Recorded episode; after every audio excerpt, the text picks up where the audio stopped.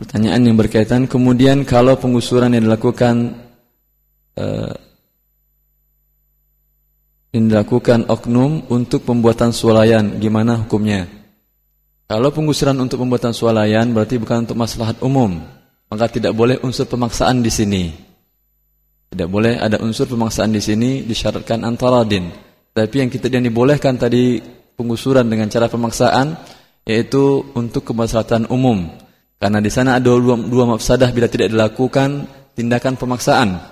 Mafsadah kepada pihak yang rumahnya digusur ada mafsadah, tetapi ada mafsadah yang lebih besar yaitu kerusakan bagi orang banyak.